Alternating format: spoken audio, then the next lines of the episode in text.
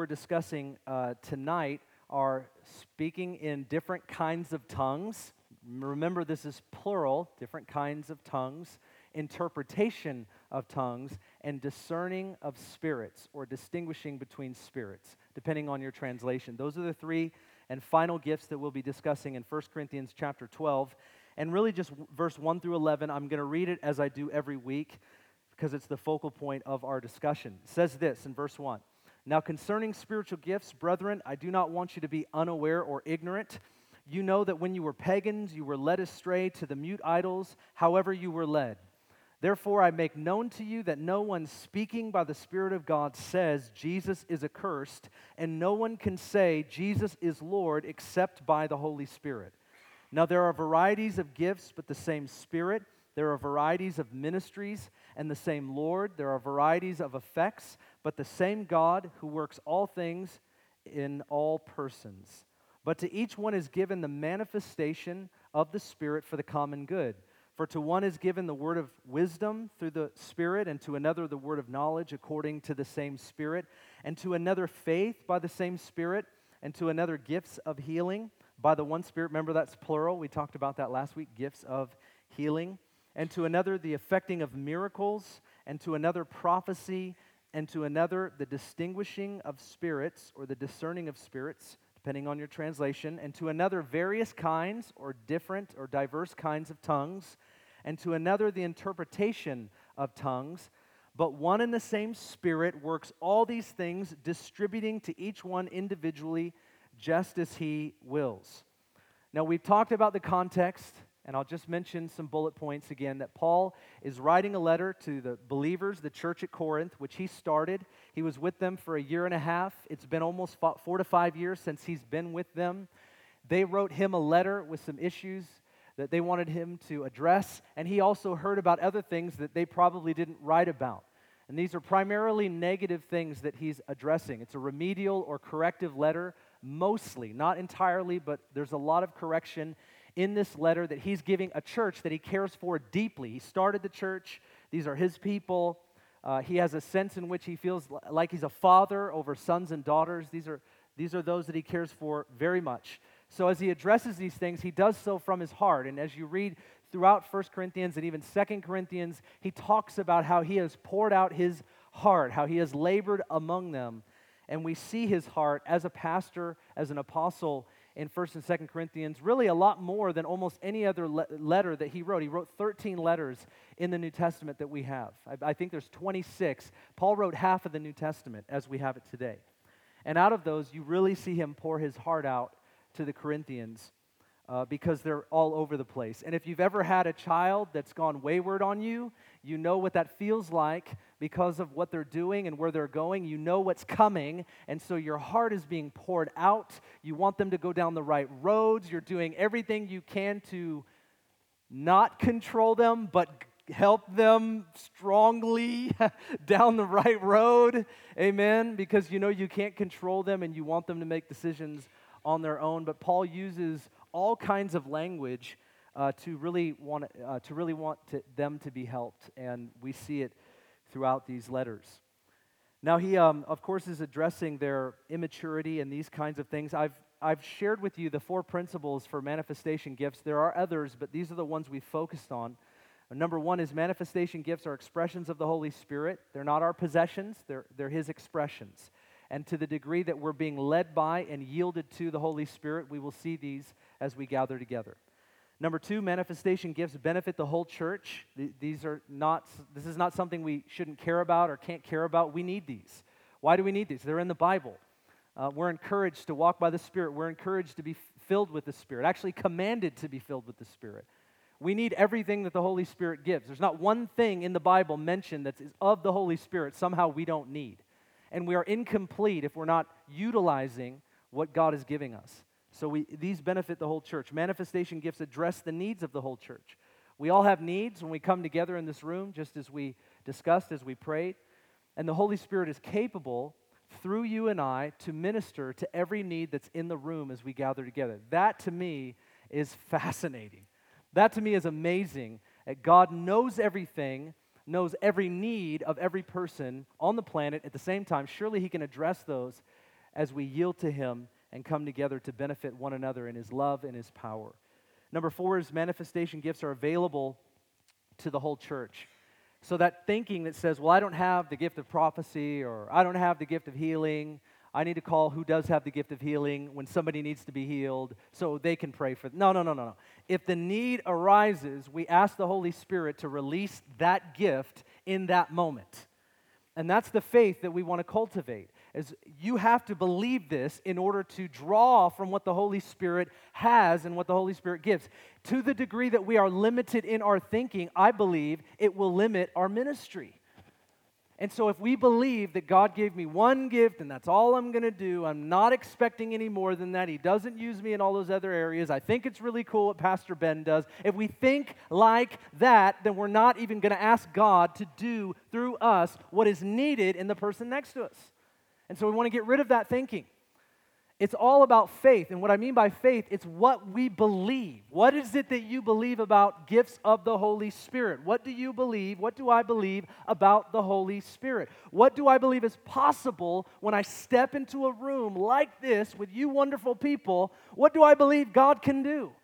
And I am limited according to that belief because our beliefs need to be founded on the Word, but we've got to know what the Word says and invest all of our faith into that Word by stepping out onto that.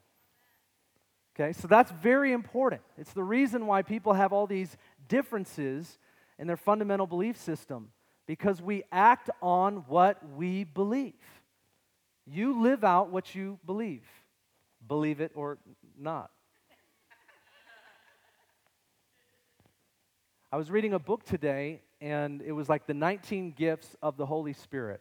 First of all, I don't like that title because not all the gifts that we've talked about are what we call gifts of the Holy Spirit. Some of those are gifts where it says Jesus having ascended, right? Release gifts. So it says that the Son gave these offices apostle, prophet, evangelist, pastor, teacher. It doesn't say the Holy Spirit gave. It actually says Jesus, when he ascended, he gave gifts to men. So we talk about the gifts of the Son, the gifts of the Father, and the gifts of the Holy Spirit. Manifestation gifts are gifts of the Holy Spirit. Surely God gives them through the Holy Spirit, but we categorize them differently based on what we read about in Scripture. And we're not trying to break it down to semantics, but it's important that we know the different gifts and the different functions. It's just important. Why? So that we can exercise them, so that we can come behind what Scripture teaches us about them. I was reading this book and I was going to show you, but I don't want to I don't want to do that if it's not necessary. Amen. Cuz I think it's good to actually highlight heresy so that people reading, like I think there's certain people that have books out there that are just plain heretical and I've said it from the pulpit and I'm not ashamed to do that. Paul did that. He called out names. He called out people by names. It wasn't him judging that person as a whole. He was judging their message. He was saying this person is carrying a wrong message.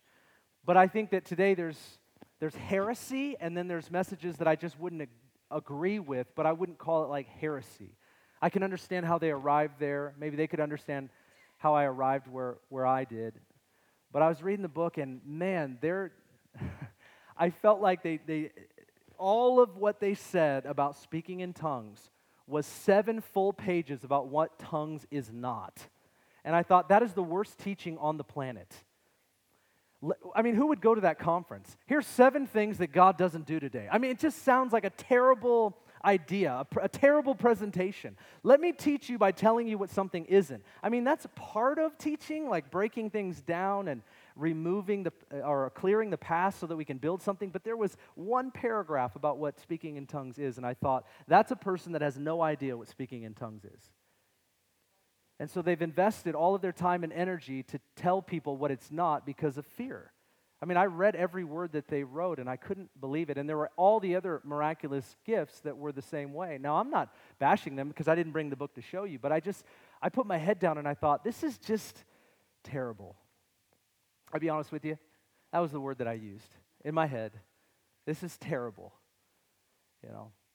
And I don't want to do that uh, with you tonight. I hope that as we go through Scripture, that you'll be able to look at what the Bible says about these things. And you need to, I think you need to discern through what I'm going to say about these things. And I hope you do that every week, not in a skeptical or critical way, but in a way where we're really hinging on the Bible. So we want to be people that study our Bible, we want to be people that live out what our Bible says, but we don't want to be people that don't land. Do you understand the difference? If you never land on what you believe, that's not a good thing. It's not a good thing for you to just constantly have this apprehensive approach to everything uh, in the scriptures. That's, that's not a healthy thing. There are some things that are mysterious, but not everything is mysterious. There's a way to uncover truth, and we either do take that path or we do not. But it's not healthy to just judge other people that do and us not ever take that path. We've got to have this, this approach where we're landing so that we can live out what we believe. Amen? So vital, it's so important. That's what discipleship is really all about. In the day and age which, which we're living, I know some of you are like, where's he going on these notes? Where's he going on these notes? Trust me, it will come back together. This is not a rabbit trail, this is just a side dish to the entree, friends. That's all this is.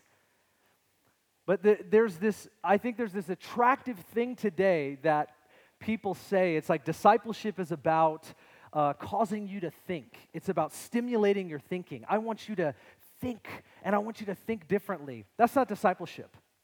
That's not discipleship. For you to come here and me to just make you think about something or to get you into thinking for yourself, I, I can guess this already. You already think for yourself, you're, you're already doing that.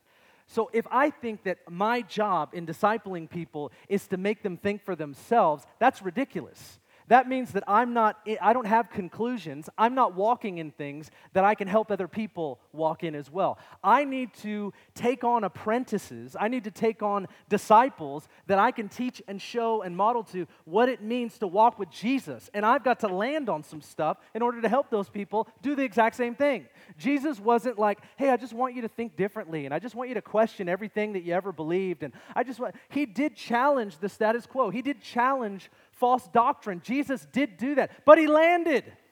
He taught people the way of the kingdom. He taught people what righteousness was. He taught people what purity was. He taught people to make disciples, to share the gospel, to teach people to obey what I commanded you. He taught them what to do. Baptize them. This is practical stuff. And so he landed. We've got to land. We can't have this overtly uh, uh, apprehensive approach to things. We got to jump into the river and, and let it go where it goes. Amen. So tonight we are going to, I want to start talking uh, t- with you about discerning of spirits or distinguishing of spirits. And I'll give you the definition. I think you have it on your notes. It said, this is what I wrote. The gift of discerning of spirits is the supernatural ability to recognize the life source, the life source behind something or someone. This gift is supernatural insight into the spiritual realm. I want to say this again. The gift of discerning of spirits is the supernatural ability to recognize the life source behind something or someone.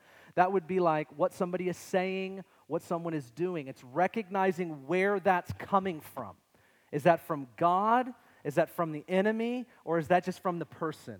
That's the three arenas that can be discerned. Is this from is this a human thing, a person? Is this a demonic thing? Or is this from the Lord? What their teaching is, what their prophecy is, what they're saying, what they're doing.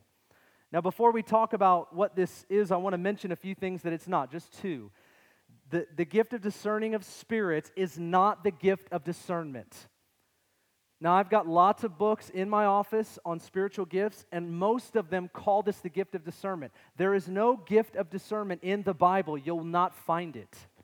It's not in the Bible. There's no general gift that God gives to people where they're discerning. I challenge you to find it. I challenge you because I spent a lot of time looking for it. Couldn't find it. This is the gift of discerning of spirits. It is specific, it is manifestational, it is needed in a, in a moment, in a time. Uh, when we gather together, it's needed to discern through false teaching or good teaching or false words or real words. There's no general gift of discernment. Now, let me follow that up with some of the questions you might have in your mind. How do we gain discernment? We gain discernment by cultivating a life with God. We gain discernment by knowing the Word of God. We gain discernment by walking with the Holy Spirit. God gives us discernment, supernatural discernment, at times. And often it is the gift of discerning of spirits that he is giving to us. But just this generalized, I walk in the gift of discernment, is not a gift that the Bible talks about. That's not what this is. And you need to know that as we talk about this. And so I'm going to break this down, hopefully, a little bit for you because I don't know why people say that. It's actually in the spiritual gifts test, it's the number one gift that people have. On the test that people take, the spiritual gifts test, the number one gift that, that people have is the gift of discernment. We all know what's up. we all know what's going on. You might be a discerning person, but that doesn't mean that you have a, the gift of discernment. There is no gift of discernment in Scripture. I, I can't find it. So I want to tell you that. It doesn't mean you're not discerning, it just means there's not this overt gift that we find in Scripture. Now, number two, not the, this is not the ability to see the faults of others. Fault finding is not Christian, and it's not a gift. Actually, the devil is called the accuser of the brethren. If you have a ministry where you find fault with other people and you just by nature, you see what's wrong with everything and everybody, I want to gently nudge you that that is not necessarily or most likely not the Holy Spirit in your, in your life. The gift of discerning of spirits is not us seeing the faults of other people. Now, the gift of discerning of spirits could be something that shows us uh, in a scenario where there's something wrong or somebody that's saying something that's wrong. Like, for, for example, I was in prison ministry for three years. I worked with uh, Prisoners for Christ and Crossways Ministries, a couple other places. And I would go into all the major prisons in Washington state jails, prisons. Pretty much, if it's some kind of incarceration, I, have been there. I've actually met people uh, later on who came out of prison and said, I remember you. Uh, because I'd come and ministered to them. Actually, I have a friend right now that uh, the first time I met him was when he was in prison and I, and I preached at a service. And, and so that's where I learned to preach also. The, my first sermon I ever gave was in a, a medium correctional facility, Shelton, in Shelton, Washington. There was about 180, 190 guys. I led 35 people to Christ. That was the first time I ever preached. It was awesome. It was awesome. And I had a dream about it before it happened. About three months before it happened, I saw the whole thing in a dream. And it's kind of funny how, how that works. Well, anyways, my crazy life. But, uh, and back then I was freaked out. I was like, ah, I saw this. You know, and the people were with me didn't, weren't really charismatic. And so they were like, bring it down a notch. Just bring it down a notch. Maybe we shouldn't let you preach. so, anyways, but there were these guys. Um, there were these two guys that joined our team, and it was their first time with us. Now, we would go there and do four church services. That's what we do, just four in a row. Because in uh, Shelton or Washington Correctional Facility, there are four different places that you can be in prison, in that prison. There, it's a receiving center and a sending center where people come in to prison and they actually are shipped out to wherever it is that they're going to stay. And some of them get to stay there. So we would do services in all of the, the, the quads and uh, lots of people. We probably see seven, eight hundred people in one day. And these two guys came this one day, it's the first time I had met them, and they had filled out their application. You have to fill out an application, you have to sign off on all these things or whatnot. And we went out to lunch that day. They were just helping me pass out Bibles or whatnot.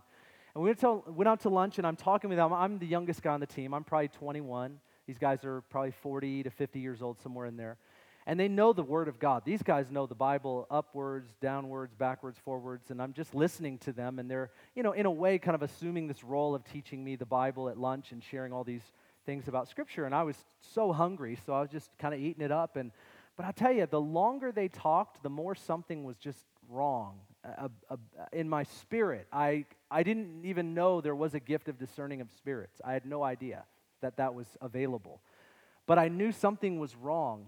And I walked away to go use the restroom, and in my spirit, I was so troubled. You ever been troubled in your spirit? You don't even know, you don't even want to say it like that because you don't think that that's a legitimate way to say it. You just go, something's wrong.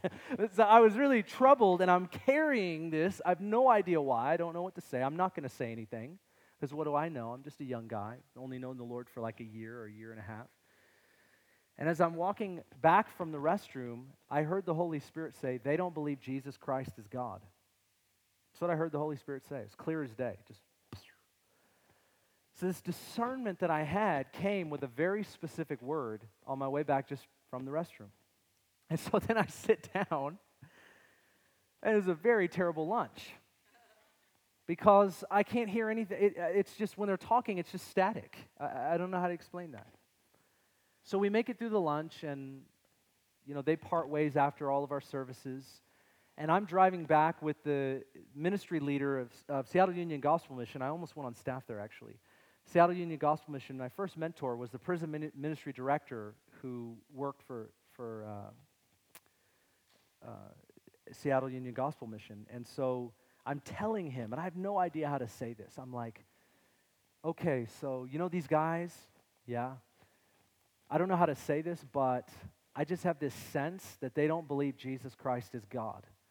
He said, Well, Ben, they filled out an application, and that's one of the boxes you have to check. It's like one of the five boxes you have to check. There's only five. I mean, you can't, it's not like you can miss it. One of the 20, you just overlook it. It's one of the five boxes you have to check. And so I said, No, I'm telling you. I, I, I, it was like I heard the Holy Spirit say this, but the whole time at lunch, I could feel this off of them. And he said, I just, I, I don't know what to, to say to you, but that I don't, I don't feel that way. I, didn't, I never heard any of that. And, you know, these guys were going to start preaching and ministering in to seven, eight hundred guys.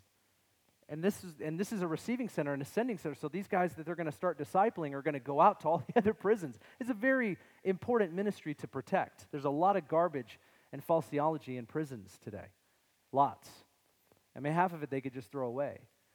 And so, as I'm telling him this, he, he just kind of said, Well, Ben, I don't know what to do with what you're saying, but you've got no evidence. And I said, You're right. I, I just needed to be faithful to tell you you're the leader.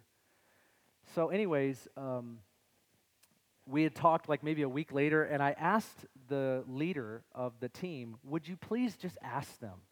I couldn't, for a week, I just couldn't leave it alone. Could you just ask them and settle this in me? Don't tell them I told you anything. Just ask them, Hey guys, I don't care how you bring it up. Could you just do that for me? He's my mentor, and I just said, Please, I can't, I can't let this go. And he said, Fine, I'll do it. If that'll help, I'll do it. But he still just totally disagreed with me. It was this tension point between he and I. And I felt so, you know what I mean? I just felt so stupid. So it's about a week before we're going to go on one of these trips again, and it's an all day excursion. We're about to leave uh, a couple days from whenever it was that I, I had talked to my leader, and he said, Hey, I'm going out to breakfast with these guys like tomorrow, and I'll mention it to them because he and I would talk once a week. So I said, Okay, great. So he didn't call me that day, and I think the next day I called him and said, Hey, man, hey, what's, you know, What's going on? And he said, Ben, you are totally right. I asked them the question, Do you guys believe Jesus Christ is God? And the first guy said, Oh, absolutely not. And it was just kind of one of those moments at the beginning of my Christian life where there was no evidence, there was no uh, comment, statement that was made that I could give to you that was concrete, that was solid. It was just the discerning of the life source behind what they were saying because what they were saying sure sounded good and it sure sounded right. But it wasn't just a general discernment that I, that I had, that I walked in with every person on the team to know what everybody was thinking and going through. It was very specific and it was very supernatural and it was extremely needed. Amen?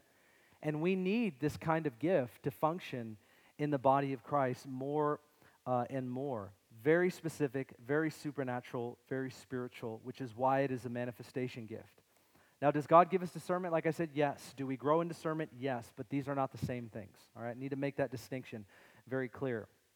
Now, uh, the three different sources, like I said, is the Holy Spirit, the de- demonic spirits, and the human soul. This is what we're discerning.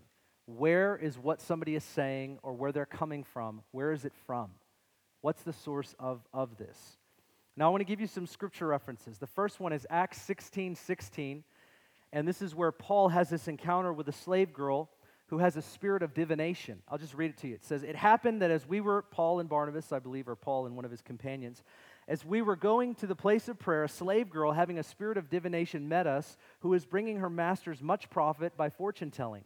Following after Paul and us, Luke's writing, she kept crying out, saying, These men are bondservants of the Most High God who are proclaiming to you the way of salvation. Now, what she's saying is true, but where she's getting that information from is not the Holy Spirit. She continued doing this for many days. Could you imagine somebody following you around as you were ministering? I mean, it, I just couldn't imagine that. She continued doing this, and Paul, greatly annoyed, is that the New American Standard Version? It is.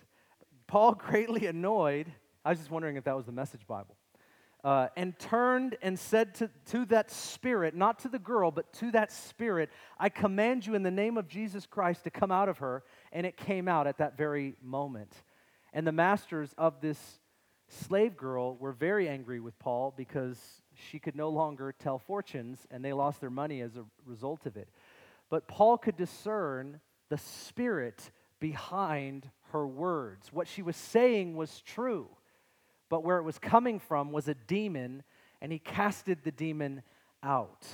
So we need this gift for that as well. We see this also in John 129. This isn't the demonic realm, but we see it says this The next day he saw Jesus coming. This is speaking about John the Baptist. He saw Jesus coming to him and he said, Behold, the Lamb of God who takes away the sins of the world, or the sin of the world. This is he on behalf of whom I said, After me comes a man who is higher rank than I, for he existed before me. I did not recognize him, but so that he might be manifested to Israel, I came baptizing in water. John testified, saying, I have seen the Spirit descending as a dove out of heaven, and that dove remained on, or that what appeared as a dove remained upon him, the Holy Spirit. I did not recognize him, but he, the Father, who sent me to baptize in water, said to me, He upon whom you see the Spirit descending and remaining upon him, this is the one who baptizes in the Holy Spirit. I myself have seen and have testified of the Son of God. What am I pulling out of this? the Father spoke to John the Baptist and said, Who you see as you baptize, the one that you see is the Holy Spirit will, at, like a dove, will come down and rest and remain on him. When you see that happen, that is the one that you've been waiting for. That's the Messiah. When you read that account, nobody else saw what John saw. He had supernatural sight into the spiritual realm. And that's why the next day he says to Jesus, Behold, the Lamb of God who takes away the sin of the world. This was the discerning of spirits, the life source behind the person. John the Baptist could see and have insight into this.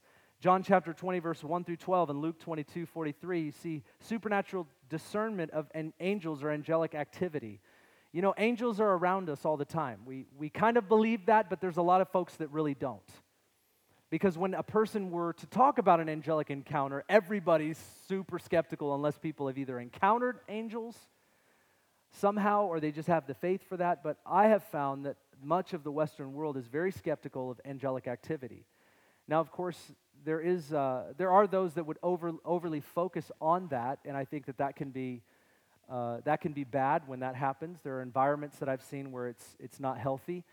But there's angels all around us all the time. We don't know where, they're, where they are or what they're doing, but there are times where we can discern that angelic activity. There's some of us, there might be a the gift of discerning of spirits could be released to discern that. Why? Many different reasons.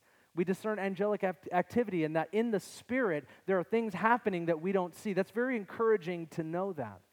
The Bible says in Ephesians chapter 6 that our wrestle, our fight, our war is not against flesh and blood, but principalities and powers. And for some reason, we accept the, the demonic realm, but we don't often accept the angelic realm. Well, I want to tell you, there's a lot going on in the spirit on your behalf right now. And it's awesome when you and I get a little glimpse of what that's like. And maybe there are some of you who have had that glimpse. I've had that glimpse on a number of occasions. I don't like to talk about it because I don't want to be like known for my encounters. You know, I don't, I don't want people to just be hungry for encounters. I want people to be hungry to share the gospel. I want people to be hungry to make disciples. I want people to be hungry to build community. And I believe in the process of that, we encounter the Lord. We encounter the Lord's messengers. That happens.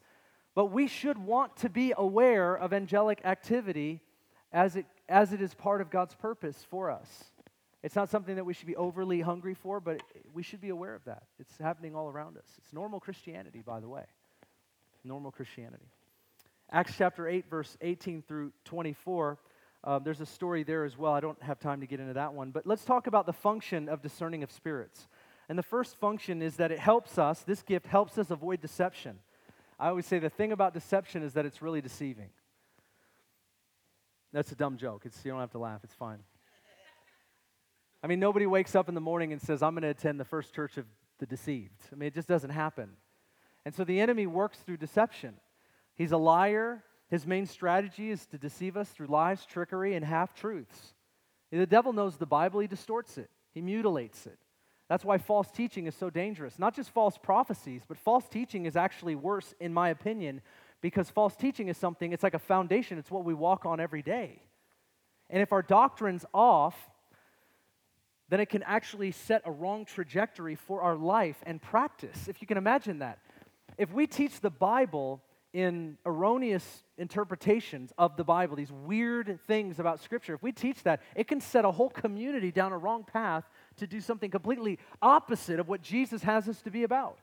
If you get a wrong prophecy, you just go, that wasn't God. I mean, it's easy, you just walk away. But if you're listening to false truth in your ear and you're thinking that's what the Bible is saying, I mean, that can set your foundation off considerably. I think that over time, people teaching the, the Bible in heretical ways is actually far worse than, than anything else, far worse. And it's done more to distort Christianity than, than anything in all of history, I think, combined. People are always like wanting to stone the prophets who might miss it or whatever. I, what about false teachers, friends? Why do we give so much grace to people that just flub it? I mean, I don't get that. They just kind of, well, you know, I mean, you know, this, this we, we sort of mess with like the virgin birth. I remember the first book that I read um, by Rob, a guy named Rob Bell. And I read the book and he starts kind of like, you know, if the Bible did, you know, if, if the virgin birth didn't really happen, it's called Velvet Elvis. If the virgin birth didn't really happen, you know, I mean, I mean, would it really change our faith in Jesus? Yes, sir, it would. I mean, I don't know why red flags didn't go up. I was around a lot of people that that loved his teaching, that loved his books, that loved his Nooma videos. And no red flags were going up. It was obvious at that moment to me that we need to know the Bible a whole lot better. And then you go fast forward down the line, and he comes out with a book called Love Wins. And he shares his basic view that hell is, is a place, but not a place. And everybody's really saved and doesn't they just don't know it yet and even if you die and you haven't given your life to jesus you can still go to heaven because ultimately one day you're going to repent and and that's what people believe. They do away with eternal consequence. So then sin doesn't matter anymore. What you do in this life doesn't matter anymore. And the cross is so powerful that everybody ultimately is going to get there. That's called inclusionism.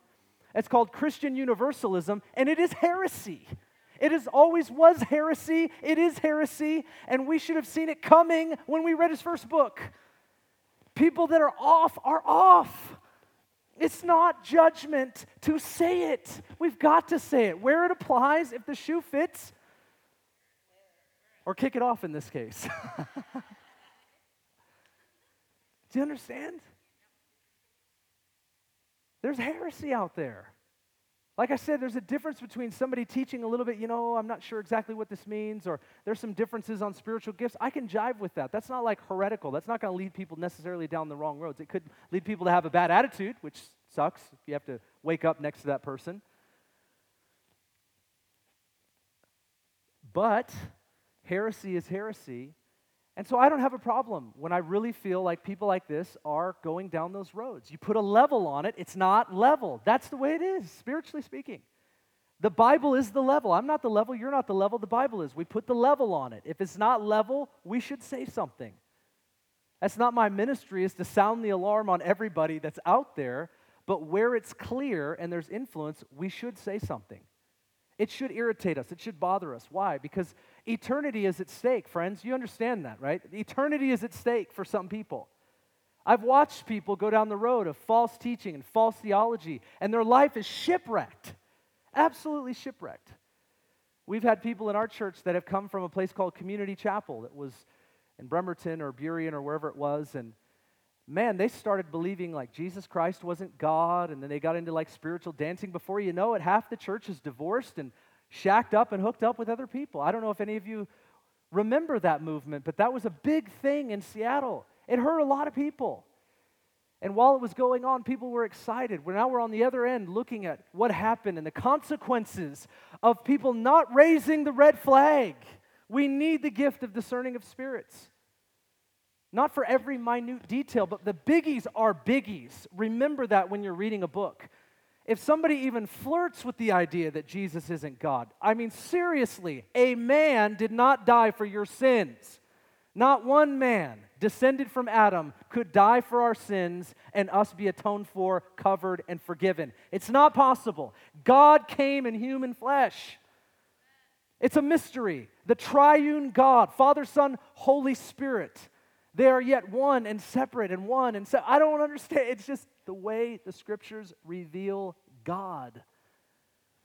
But we need the discerning of spirits to help us avoid deception. Deception is all around us, and it's why I'm so after people knowing the Word of God for centuries, for, for years and years. People, ordinary people, couldn't read the Bible. None of us could have a Bible in our hands, and now they collect dust on our our bookshelves, and it's just not fitting for the people of God. There were times and ages where nobody could ever read, and, and there were people that, that lost their lives so that the common person could have a Bible in their hands. And we can't yawn when we're reading the Bible. We've got to ask God for a spiritual awakening so that we can be people that are walking in the light as He is in the light that darkness doesn't overshadow us and overtake us, and we go, Whoa, how did that happen? It happened because we weren't walking in the truth because we weren't walking with the Lord.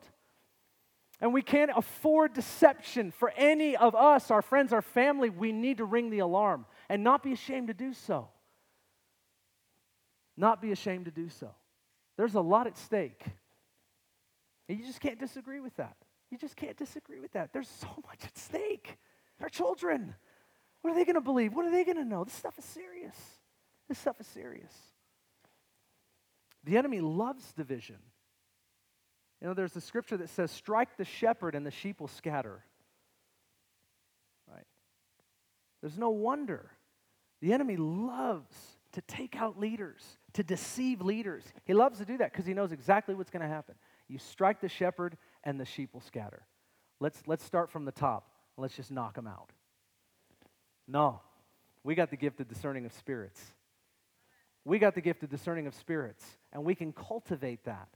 We can tell when somebody's off by reading their book, by listening to their sermon, by just perceiving their spirit. We can tell. God can show us this kind of stuff on a supernatural level.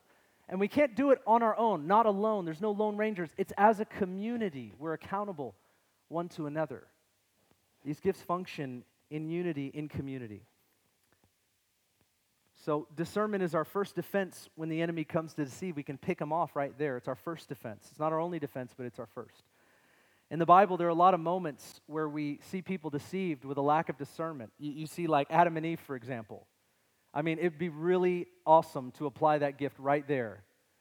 You, you, know, you understand what I'm saying? I mean, here's Eve and here's the snake. And the snake's like, hey, did God really say discerning of spirits? You're a talking snake. Get out of my face. I don't know what needed to happen in that moment, but that'd have been a really nice time to just wind it back and, and give it to the devil. Or like Samson, for example, Judges chapter 16, verse 10. I mean, he had a, I mean, he was a womanizer and whatnot. I mean, he had, he had some lust, serious lust problems. But it would have been really great if he could have discerned his wife asking him questions about his hair and pressing in. What is the source of your strength? Come on, tell me. Seriously, you've got to tell me. I'm a Nazarite of God. That's all you need to know. I mean, it would have been great if that man had the discerning of spirits in that moment, don't you think? But he got deceived. He lost his life. There's some serious things in Scripture where you read, and these things would have been very helpful. Matthew 24 4, Jesus is talking regardless of what our eschatology is, he's talking about the end of time and he's, or as the summing up of all things. And Jesus answered and said to them, See to it that no one misleads you. For many will come in my name, saying, I am the Christ, and will mislead many. People are being misled. Jesus actually told us it was going to happen. He said it was going to happen. Many false prophets will arise and will mislead many. But we think that they're going to come in forms that we all know and see as clear as day. And without knowing the Word of God and without knowing the Spirit of God, I'm telling you, you and I are targets for deception. I'm not trying to promote fear. I'm just I'm trying to press you into your relationship with the Lord and with community. The way that we are safe is by the Spirit. That's what this scripture is telling us the discerning of spirits. Can you imagine that they actually needed this gift? They didn't have the canon of Scripture like we do. Even though we do, we don't always know it. But they didn't have the canon of Scripture. They didn't have the Bible the way that we have it. And so somebody says they're apostle, they would come through and they would teach in the house churches, house to house. And as they would do that, they needed to have this gift to discern if this pro- prophet was from the Lord, or if this word was from the Lord, or if this teaching was really from the Lord. They needed this gift. I think we need it just the same. I think we need it just the same. Number two, it helps us identify the work of the enemy. Obviously, the main work of the enemy is deception. But we need to identify the work of the enemy to cast out demons. You know, there's a difference between somebody being angry and a spirit of anger. When people are really demon hungry, or they just, that's all they see is just demons everywhere, it's like that person has a spirit of anger. I'm like, no, I think they had an argument with their spouse on the way into church. But appreciate your courage by saying that. That's really awesome. There's a difference, and we need to be good at discerning the difference. Instead of just saying something's demonic, we've got to have this functioning in our life more and more and more, in our community more and more. You know, is this person just wounded? Are they angry? Are they upset? Are they jealous? That's a work of the flesh, according to Galatians chapter 5. Envy is a work of the flesh, it's not a demon. There's clear passages in the Bible as to what a demonic work is. I pick up these books um, on the spiritual warfare, and one book that I have has like, I, I think it's 20 to 30 different verses that identify 30 different demons. I went through all those verses. I'd say the majority of those verses have nothing to do with demonic activity. And here's what we say. Here's what we say. We go, well, it could be. But that's not what it says.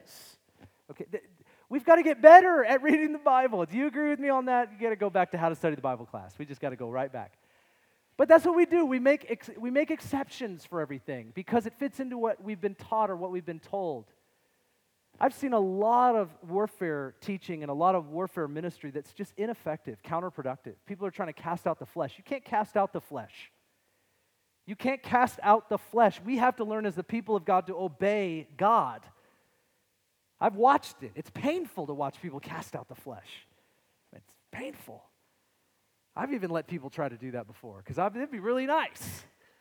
Just take that desire. I don't want to have to try to obey. I just want it gone. You know what I've learned after being on prayer teams and leading prayer teams for long enough is that when people come up to me, they want the quick fix. They don't want the long arduous task of building a relationship with Jesus where we actually have to depend on Him. We, we, I mean, some spiritual warfare ministry is all about being perfect. If you, if you reach the conclusion of some spiritual warfare ministry, deliverance ministry, it's that somehow, some way, wholeness means that you're never going to have a temptation or you're never going to have an issue. I'm sorry, that's not reality. But when people come up to me and they ask for prayer, sometimes I tell them, God's not going to take away your temptations, but God will give you strength to overcome your temptations by the power of the Holy Spirit. That's the Bible, and that's what the Bible teaches. That's why we need to renew our minds according to the scriptures. That's why we need to know who we are in Christ. We need to know the authority that we have in Christ. My ministry is not going to teach you to take authority over the situations in your I mean, I might teach you that, but you've got to exercise that authority on your own. And if we're not equipping people to take authority in Jesus' name, they're going to just come back to us like counselors. And that's not what we are. We're here to help, we're here to encourage, we're here to equip. But at some point, every person that walks with God has got to rise up on their own in their relationship with God and become who they're meant to be. And so when we discern the work of the enemy, we want to learn how to cast demons out of people. Now, if this is something that's foreign to you, uh, then it, it doesn't have to be because there is a lot that passes, I think, under the guise of other banners that really is demonic. And there are a lot of things that people say is demonic that really is the work of the flesh. We need the discerning of spirits gift to help us identify what's what. So that when we cast the demon out, the demon comes out instead of trying to pull the flesh out of somebody, which you know is not, which is not going to happen. We also, it helps us to identify what God is doing help us, helps us to identify what God is doing. And we have supernatural insight that God is moving in someone's life and what he is doing, like we read about in John chapter 1, where John the Baptist was able to see uh, about Jesus. It also helps us, uh, helps us help others. I didn't know how else to word that. Helps us help others to see clearly. And we see something, we discern in someone's life, whether the work of God in their life or the work of the enemy, and then we come to them and we're not just we're not the answer. Our discernment can be used to help that person see and address whatever it is that's going on in their life or be encouraged if it's the work of god and we encourage it also helps us to know what to pray for. There are times where it's not just about addressing a thing it's really about what is it that we're supposed to be praying for right now. And the discerning of spirits will give us that ability to do that. We'll discern the situation. We'll discern what's going on. Say we have some tension or we have an issue that we're dealing with I mean, it could just be like, let's say a church is coming up against like a, some kind of resistance from the city. We've had that happen before. And instead of just blaming it on this, you know, this is a spiritual attack, we want to have the discerning of spirits. Is this really an attack of the enemy? Because if it is, then we pray a certain way. Or is this just somebody that, you know, we go down and we love on them? I, I mean, I don't know. It, it could be a spiritual attack or it might not be, but we want to pray according to what the Lord shows us. And that, that's where the discerning of spirits gift can really help us. Amen? Now, there's more to it than that, especially in the supernatural arena where we see in the things in the spirit. But I don't, I don't, I'd be more for an advanced class, and I'd have to know where most of you are to talk more about that. Okay? So, oh, come on. Justify my existence. no, just not going to do that tonight. But like uh, it can it can uh, these again these gifts dovetail into other gifts. Like this this gift can dovetail into prophecy quite a bit right? It can dovetail into prophecy quite a bit. These gifts are interdependent often on one another. So like when i discern something about a person i often uh, you know the lord will give me a prophecy in the opposite direction for example. He'll give me a prophetic word. Let me say one last thing about the discerning of spirits. If you're functioning by this or if you ever have this happen or if this happens frequently, maybe it's more cultivated in you. You're, you're used to it. You can discern this is what's happening, this is going on. And I, I, I want to just say that, that God does show us things that are wrong, but we want the Lord to train us to see what He is doing by the Holy Spirit. And we need to ask Him to train us to see angelic activity, what the Holy Spirit is doing, how He's moving in someone's life. I just get, as a pastor, I just get tired of people only seeing demonic issues or what's wrong with others. That's why I say, and I'm not trying to be cute, but when I say that it's not about fault finding, I mean that with all sincerity. That somehow this gift has been passed off as a fault finding ministry, and that's not from the Lord. He will show us things that are wrong. We need to know that. But we also, alongside of seeing what's wrong, have to know how to address, if it's the work of the enemy, we ought to take that very seriously. Instead of just be like, I know that's, that person is just, no, that person is loved by God, created in the image of God, and might be very confused. So, what does the Father say about that person if that is truly going on in their life? See, it's got to be matched with the maturity as we exercise these gifts. Amen. All right, tongues and interpretation. I'm going to bring these together because there's not a whole lot to say about interpretation because these ones really come together as a package. So, definition one is the, is the actual gift, the uh, gift of di- different kinds of tongues or languages. The word tongues just means languages, is the supernatural ability to speak or pray in a language not known by the speaker. I'm going to say that again. The gift of different kinds of tongues or languages is the supernatural ability where God gives this supernaturally to someone to speak or pray in a language not known by the speaker. Definition two the gift of interpretation of tongues or languages is the supernatural ability to understand and communicate in a known language the meaning of the unknown language or the gift of tongues. It's obviously just the gift to be able to interpret what that person has just said. Now, the gift of tongues and the interpretation of tongues is probably, in my mind, the most misunderstood. I don't know, to me, it's not the most controversial, but I feel like it's the most talked about and misunderstood gift for whatever reason. I think there's more fear when it comes to that gift with people than almost anything else. People kind of think that it's weird. I, I, I, don't, I don't know why, but I talk to many that think it's really weird because there's a dimension of just, obviously, we just don't know as we step out and speak. Remember, the Holy Spirit isn't just flushing this through you, He's not coercing you, He's not making you. He gives you the words and you you speak them out. So there's a partnership in that. By faith, we speak those words out. So a lot of people are afraid to step out. It's kind of like the same when you get a word from the Lord and you're not sure if it's from God. You ever felt that, that sense that you have, well, I'm not really sure if it's good. And I can always tell when people are like, well, I kind of feel like I might have a word, maybe. I mean, you probably have heard this before. I'm not really sure if it's from the Lord. I mean, it could be me. I don't know. Like, I'm not good at this. I've never, this might be my second time doing it. I don't even know what I'm doing. But I think that God may have just put something in my mind for you that potentially could encourage you. I think I'm doing this the wrong way. Could you just, can I just take a break for a minute? I'm not sure if this is working. Do you, are you with me? Or can I just take one more minute? I'm not sure. we just hope that person's a Christian, when that happens. It's quite an exaggeration, but you understand what I'm saying. And, and it's, that, it's that tension where you don't know if what you have is from the Lord. Well, speaking in tongues or the gift of different kinds of tongues is the same way. And that you, God gives the words, but you have to utter them, you have to speak them.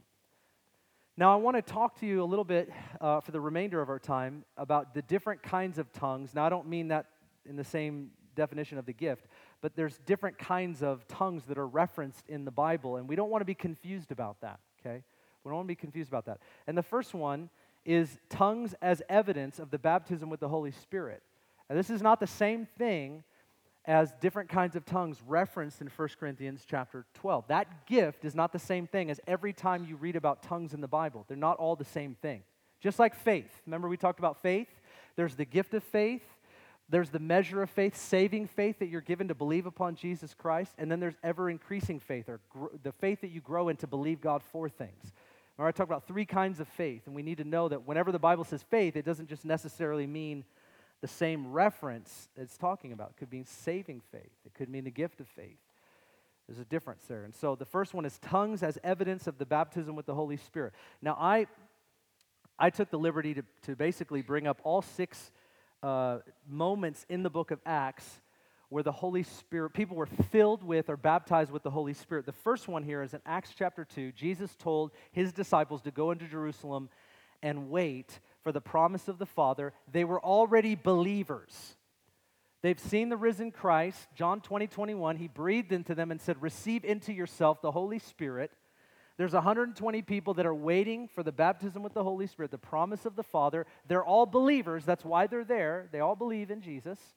And so in Acts chapter 2, they're waiting, and here's what it says When the day of Pentecost had come, they were all gathered together in one place, and suddenly there came from heaven a noise like a violent rushing wind, and it filled the whole house where they were sitting.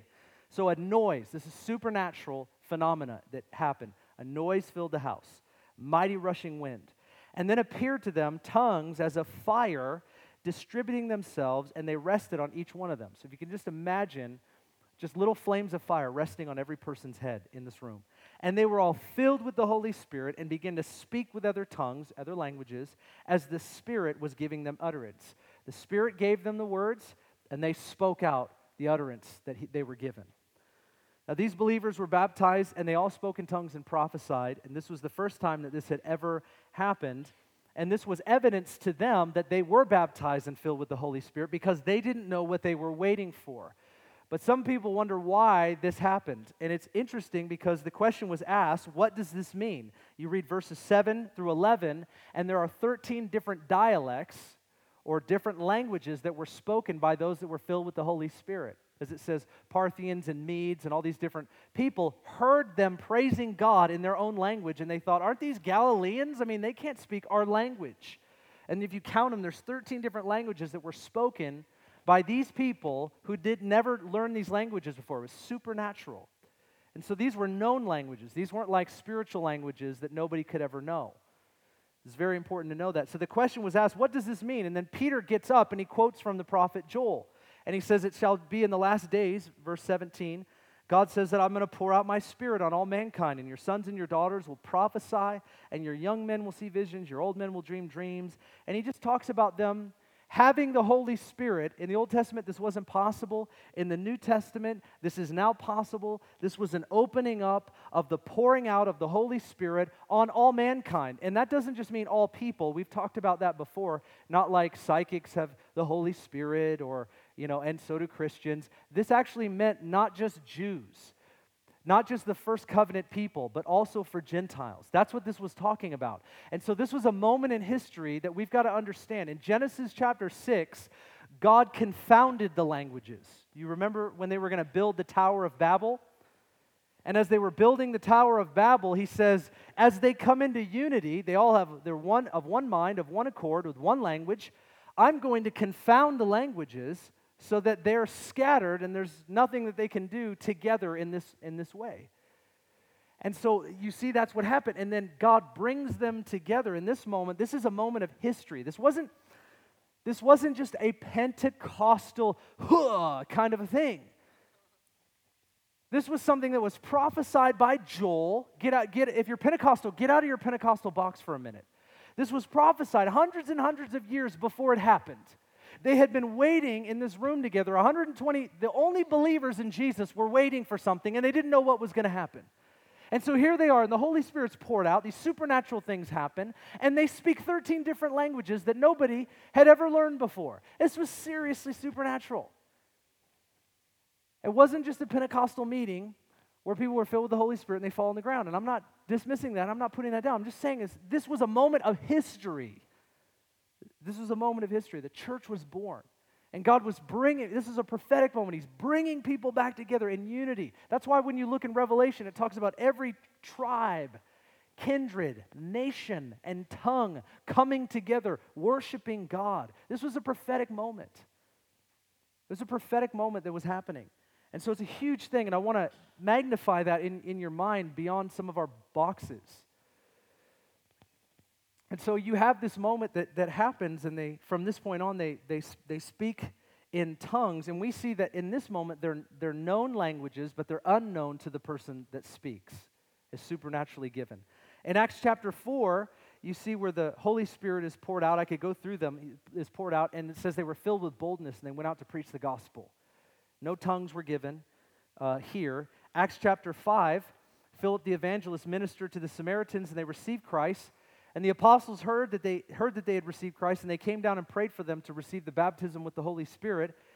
And it doesn't say that they spoke in tongues, but it mentions that people saw something that happened. So whatever happened, it was something external, they saw it. So we, we can infer that it was speaking with tongues, we can infer that it was prophecy, but we can't actually say that. It's called an argument from silence. And that should be illegal in theology, but many do it. But we can't say, but it was something external. Acts chapter 9, verse 3, a man laid his hands on Paul and he received the baptism with the Holy Spirit. And uh, he, it doesn't say that he spoke in tongues, but tongues are mentioned later by Paul in 1 Corinthians 14, where he literally tells the church, I speak in tongues more than all of you. Verse 18, you can read it for yourself. He also says, I wish that all of you spoke in tongues. But he says to them, I speak in tongues more than all of you, but I would rather speak five intelligible words when I'm in the church so that people would be strengthened and edified. So we know that he speaks in tongues. Here's, here's the thing tongues, in my theology, is not the evidence of the baptism with the Holy Spirit, it is an evidence. And it is the primary evidence of the baptism with the Holy Spirit. You can't argue with that because it happens throughout Acts. Acts chapter 19, same thing happens in Ephesus. They prophesied and they spoke in tongues. It is the primary evidence. But there are other evidences that can happen when people are baptized with the Holy Spirit. We've got to believe that just from Scripture because there are two times where it doesn't say that, and there is no Scripture that ever says this is the way that people have to be baptized with the Holy Spirit. Theology is determined not by what the Bible shows, but by what the Bible says. There's a huge difference between the two. Now, I was raised to believe that the evidence with the baptism with the Holy Spirit is always tongues. But the more that I ministered to people, the more I would see people receive power, not necessarily tongues, and they would go out preach the gospel boldly. And I was like, that looks like power to me. Billy Graham looks like he preaches with power. And you can't, I don't care how Pentecostal you are, but you can't look me in the face and honestly tell me that Billy Graham is not baptized with the Holy Spirit. A guy that's led millions of people to Christ. Most of us have struggled leading one person to Christ. That man was baptized with power, and you know it. And so there are these there are these obvious things that happen where we've just now that doesn't give us an excuse to not want to speak in tongues. And that also bothers me. It bothers me that people use that as a reason to not pursue the gift of tongues. If you don't speak in a prayer language, which we'll talk about in a moment right now, you can. God can give that to you. If you're afraid of that, if you don't want that, if you don't want something that God will give you, that's problematic. But it's not a marker of your spirituality. Listen, if you speak in tongues, you're not going to love people better tomorrow. It's not going to happen. You're not a better Christian than the person sitting next to you if you do, if you do or don't speak in tongues. That's, not, that, that's just not the case. I know a lot of not so nice tongue talkers. Maybe I've been one before. But the evidence of the baptism of the Holy Spirit, here's what I believe. I believe most of the time that people are baptized with the Holy Spirit, they speak in tongues. That's what I believe. And when I pray for somebody to be baptized with the Holy Spirit, I encourage them that if God gives the utterance, you speak the words. Because we have a confusion over that, don't we? We think God's going to flush it through us. And so some people will like coach people. They'd be like, hey, brother, just shata bakashanda. Just do it. Just say it. Shota bakata, you know, about a Honda. You know, just, just come on, man. You got it. Come on, man. Come on, row your boat. Come on. You know, they just, you know, people don't need help. You know how many people I've helped out of that thinking because somebody tried to do that to them? I won't tell you who, but there was this large church, not in this area, but in another area, that used to just really coerce people, hardcore. And I think I probably prayed for two, three dozen people, you know, to help them with that issue because they were just so damaged by that. They felt so forced and coerced and manipulated, and I had to help them out of that situation, that thinking that, that they're not spiritual. All this stuff started, this damage started happening to them. And and the majority, almost everybody, this is the truth, almost everybody I have ever prayed for to receive the gift of tongues, or the, I would, not the gift, but the prayer language, has. Almost everybody I've ever prayed for. So I actually have that fruit. That's not an arrogant statement, it's just reality. Almost every person I've ever prayed for to receive their prayer language, to pray in a language, an unknown, a spiritual language, almost everybody that I've prayed for has received it. It doesn't always happen right as I pray for them. One of the hardest cases, well, I don't, I probably shouldn't go there. They might watch this. But one of the hardest cases was the hard case. Just leave it at that. And my, my thinking to them was, don't you just want everything that God wants to give you? I mean, don't you? And finally, they softened up to that idea, and the fear started falling away from them. So, baptism with the Holy Spirit, evidence of baptism with the Holy Spirit, is speaking with tongues. Y- you can make a case almost every time it happened in the book of Acts, it was actually a known language but unknown to the speaker. And some people make that case and then they say, well, that's all that there is. Well, no, there's not, because when we read in 1 Corinthians 14, Paul expands what tongues was into what it is, and there's actually two different dimensions that he discusses. And most scholars agree, even scholars that don't necessarily have this view, they agree that Paul is talking about two different things. You know, so Pentecostal and Baptist alike, a lot of them that are really doing their due diligence on, the, on these passages, they have to say there's a couple things that are being talked about here. You can't ignore it. So the tongues is a personal prayer language. This is where we distinguish the gift of tongues mentioned and the prayer language called tongues, also the baptism, the evidence of the baptism with the Holy Spirit. We often call this a prayer language. Look at 1 Corinthians 13 1. Paul said, If I speak with the tongues or languages of men and of angels, but I don't have love, I'm, I'm nothing. Why would Paul even throw that out there? You know, in our book that Gordon Fee wrote, he said it's not a good idea to use that theologically. I go, why? I don't think he would use it randomly. There's a, you know, angels have languages. It's a realm of the Spirit. It's languages of the Spirit. This is, this is absolutely the case. And so we can speak spiritual languages as God gives us the utterance. 1 Corinthians 14 1. Pursue love, yet earnestly desire spiritual gifts, especially that you might prophesy. Especially, that's an emphasis. For one who speaks in a language or tongue does not speak, uh, whenever it says tongue, it means unknown languages, unknown language to the speaker. He does not speak to men, but to God. For no one understands, but in his spirit he speaks mysteries. Now you should underline that because that's a very important point. But one who prophesies speaks to men for edification and exhortation and consolation. One who speaks in a tongue edifies himself, but one who prophesies edifies the church. Now, I wish that all of you spoke in tongues. That's Paul's desire. That's my desire for everyone in this room, everybody that's watching in live stream, everybody that anybody will ever watch this or listen to this. My desire, I just step into that verse. I wish everybody would pray in a, in a spiritual language, would speak in unknown languages, spiritual languages, that they would have this functioning in both the gifting and the private prayer. But even more that you would prophesy. And greater is the one who prophesies than the one who speaks in tongues, unless he interprets, so that the church may receive edifying. He's trying to help the church get to a place where they care more about edifying other people and not just blasting off in tongues so that other people think that they're spiritual.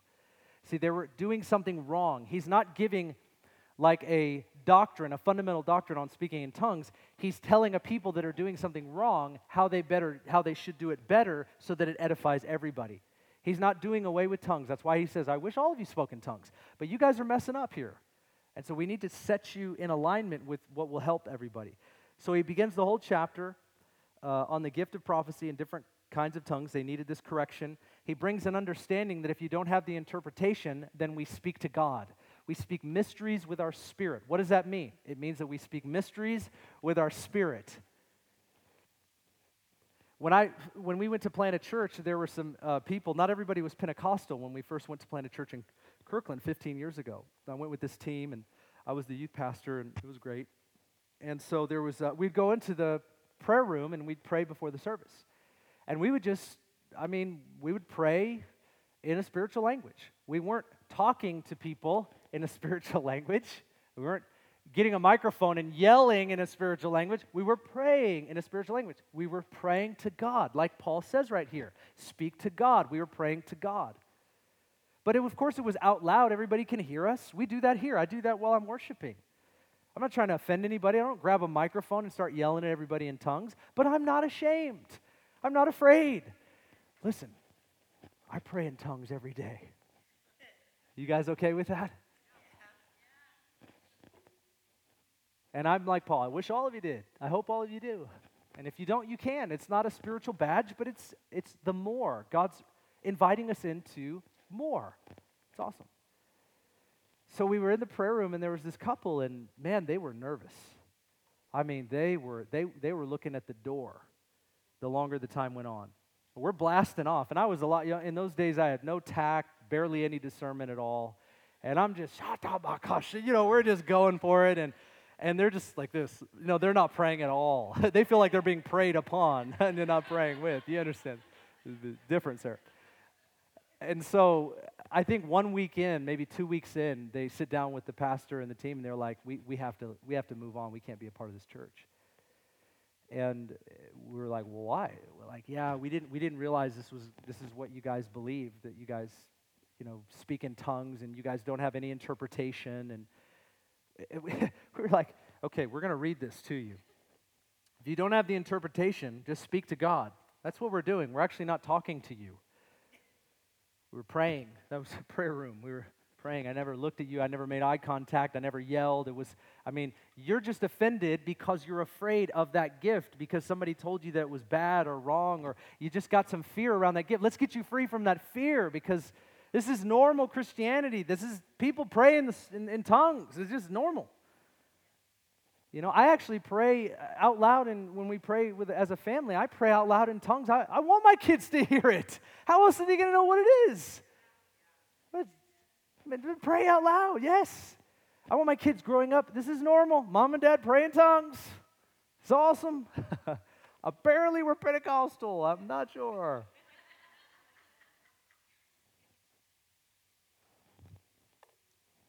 You know, there's 7,000 languages plus on the earth. Most of us know one, some of us know two, and there's a few of us Einsteins that know more than that. There's a lot of human languages on the earth. I think we're just afraid of what we don't understand. That's what I think we're afraid of. So, he continues to talk further in verse 13. He says, Therefore, let anyone who speaks in a tongue pray that he may interpret. That's good. And, and again, we're talking in the context of speaking out and speaking over. When you speak out to someone and you speak over people, then we want to interpret. We want to pray that we interpret. And we know this gift is manifesting when there's faith to speak out loud so that everybody can hear it. We don't do this a lot today. I mean, you probably have never seen this very often. We used to have this happen a lot more often in our, our meetings. There was a couple people that were really honed in on it, and it was anointed. Every time they would they would do it, somebody would interpret, and it was anointed, and there was a prophecy that would come out. And it wasn't like the old school assembly of God, like, Yea, I say unto you, my little children. I was like, I'm not little. you understand? It's like, it's not that. It wasn't King James, Elizabethan English. It was anointed. It was, you could, you could, you could feel something when it happened. It was like, whew, your, heart would be quickened. And I, have seen it. I've, I've been a part of it many times where it was healthy. We don't, eh, the reason it's dormant is because we don't exercise it anymore. That's why, that's why we're, again, we're kind of a little skeptical of, of it. I got to move along. For if I pray in a tongue, my spirit prays, but my mind is unfruitful. What is the outcome then? I will pray with my spirit. He's talking about speaking in tongues or praying in tongues. I will pray with my mind also. So I'm going to pray with words that everybody understands. I will sing with my spirit, and I will sing with my mind.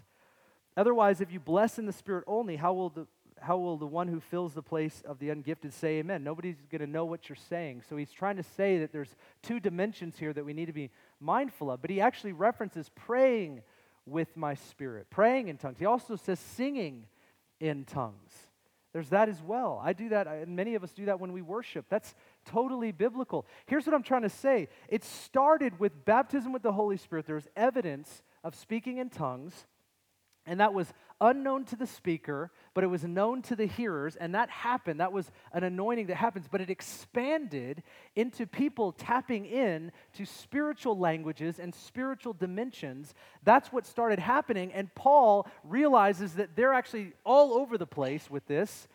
And people are like, what the heck is wrong with these people? And so he starts to clarify how these things can work to benefit one another so that we're not, you know, you exercising them at the expense of other people, right? Not being overly sensitive, though. Those people that left our original church plant, they were overly sensitive. They literally just up and left. No explanation, no reading the Bible together. We're just going to run. That's just immature.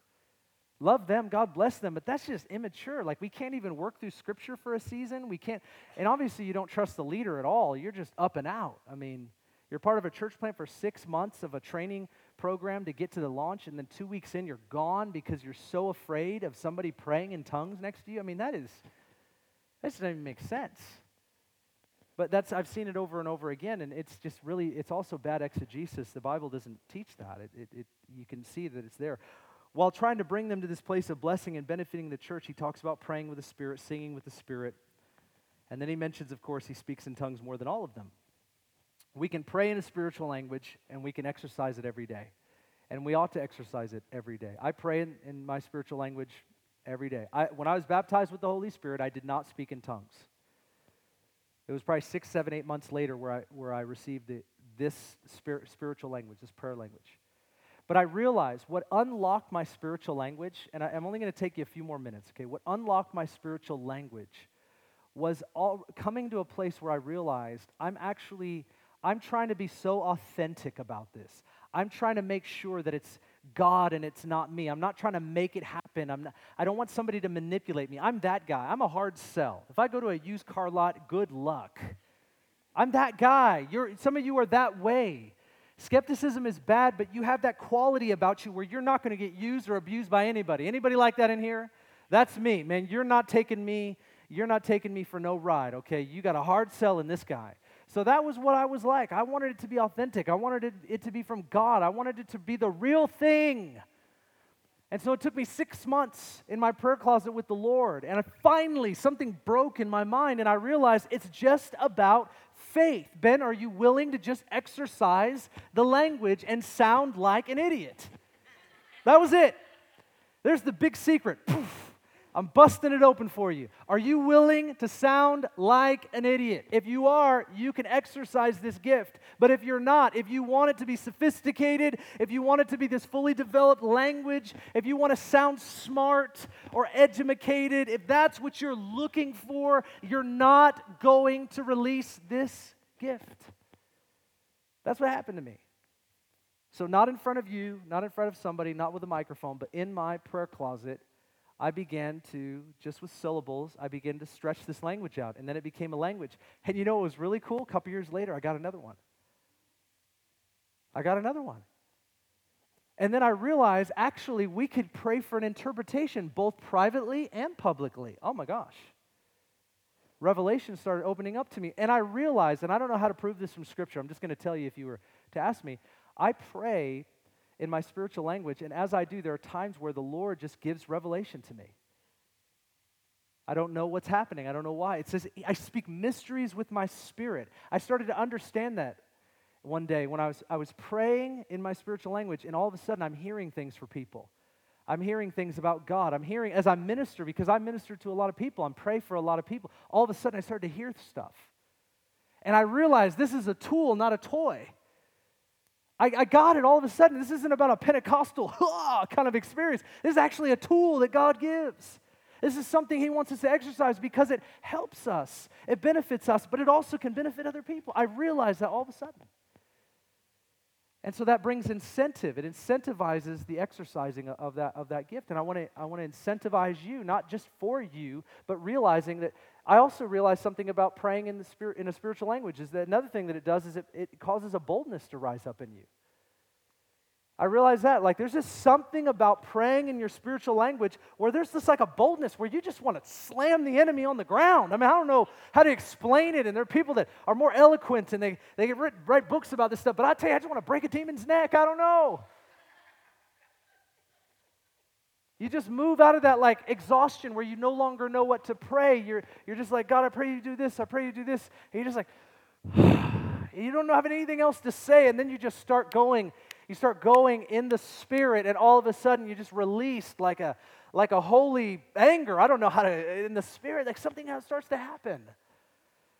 And it doesn't mean that if you don't pray in a spiritual language that you don't actually have that happen. I'm not saying that. I'm just saying that it does that. There's, there's the, that's one of the advantages that I've learned about praying in a spiritual language. If you were to ask me, Ben, tell me what advantages there are to praying this way. What advantages are there for me even to leave this meeting tonight and go seek this on my own? What advantage? Tell me about that. You speak mysteries with your spirit, and sometimes God clues you into those mysteries. It also extends your prayer time. People say, Man, Ben, I don't pray in, in the spirit. I don't pray with my spirit. I don't pray in a spiritual language.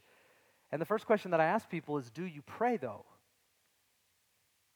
Like, that's one of those, like, um, do you pray? Because if you don't spend time in the secret place, you don't want more. See what I'm saying? If you don't spend time with God in prayer, you don't want more that you can use in your time in prayer because you don't spend any time there. You don't find that you need more tools for that place because you don't go to that place. It's not a rebuke, it's just a rebuke. Do you, do you understand what I'm saying? If you don't go to that place, you don't want more. So when you go to that place and you start realizing your helplessness, your frustration, your ability, your lack or your inability to articulate words and and and really prayers that you're offering to God, you realize that all of a sudden you, you this becomes more appealing, it becomes more important. That's the praying in a personal language, a personal spiritual language. The gift of different kinds of tongues and interpretation is different in that it is about public prophecy. Like right now, if we were to say, God, will you give one of us the gift of different kinds of tongues, uh, whatever tongue that it might be, and we were to pray that, it's unknown to us. It could be a spiritual language, it could be an earthly language. Actually, the Bible doesn't define that, it doesn't even tell us which one it's supposed to be. So you can't really even make that case. God can do whatever He wants to do. Doesn't really matter. Whether it's one of the 7,000 languages on the earth that we don't know, or it's an angelic tongue. I don't think it really matters. We don't know it anyway, so we just need the interpretation. So if we were to ask for that, God were to give that, and then we pray and we ask God for the interpretation. And that might come from the speaker, but it also might come from somebody else that hears. And then they come up and, and share it. And that's how that functions, that how, that's how that operates. And just because you've never seen it happen and it sounds strange doesn't mean it's not powerful. Here's what I believe, and we've got to believe this. Let's land here tonight, okay? Let's land right here. What God gives us in spiritual gifts, we need. That means that if we're not exercising these gifts, we are missing out on something. So it doesn't mean we get frustrated with everybody in here or our leaders. Oh man, my leaders are horrible. They never exercise this gift. Maybe they've never seen it. Maybe they've never been trained in it. Give a little grace, you know. Give some grace. But there's more. He wouldn't give it to us if we didn't need it. That's my theology. It's very simple. So I stopped making reasons. I, I don't write pages on what this isn't. I want to write pages what this is. Right? That's bad theology. Everything that this is not. You, you do that a little bit. Jesus did that. He taught about what prayer wasn't, but then he taught about what prayer was, and then he modeled it. See, that we, we've, we've got to have these solutions. So, the function of tongues and interpretation is the same as prophecy. It's to strengthen, encourage, comfort, com- confirm, and reveal. Because when the tongue comes in the public gathering, the interpretation comes and it's prophetic. So it carries with it an exhortation, it carries with it insight for prayer, it carries with it something specific that we need from the Holy Spirit. Amen? Here's what I want to do tonight. Okay, Drew, if you would come, I, I took you over like I always do, because I preach until I'm done. But this is a class, and technically, when I teach classes, they're two and a half hours. So I don't feel bad. Here's what I want to do. Online people, you still with us? This means yes. I can discern that they're shaking their head, yes. I, I want to um, I want to encourage you of a couple things. All right, you came to this class, so you, so I have the right to do this. I want to encourage you to, to grow in, in this way that you and I can, I want to carry Paul's wish, his desire. He said, I wish that all of you spoke in tongues. And what he was talking about in that time, remember there's three different arenas that we talked about. He was talking about praying in a spiritual language. He wanted that for them. He also wanted them, if, if, he if they had to choose, benefit people, right, by prophesying.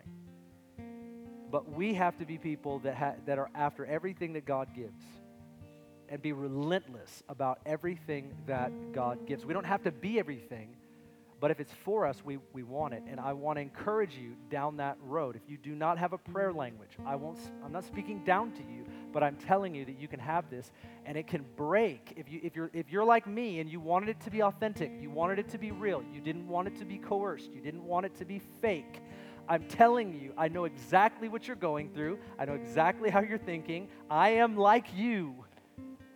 And I'm telling you, it is literally as simple as asking God for it and opening your mouth and starting to speak syllables. And I know it sounds stupid, it sounds like it's not real, but that is it's it's called faith.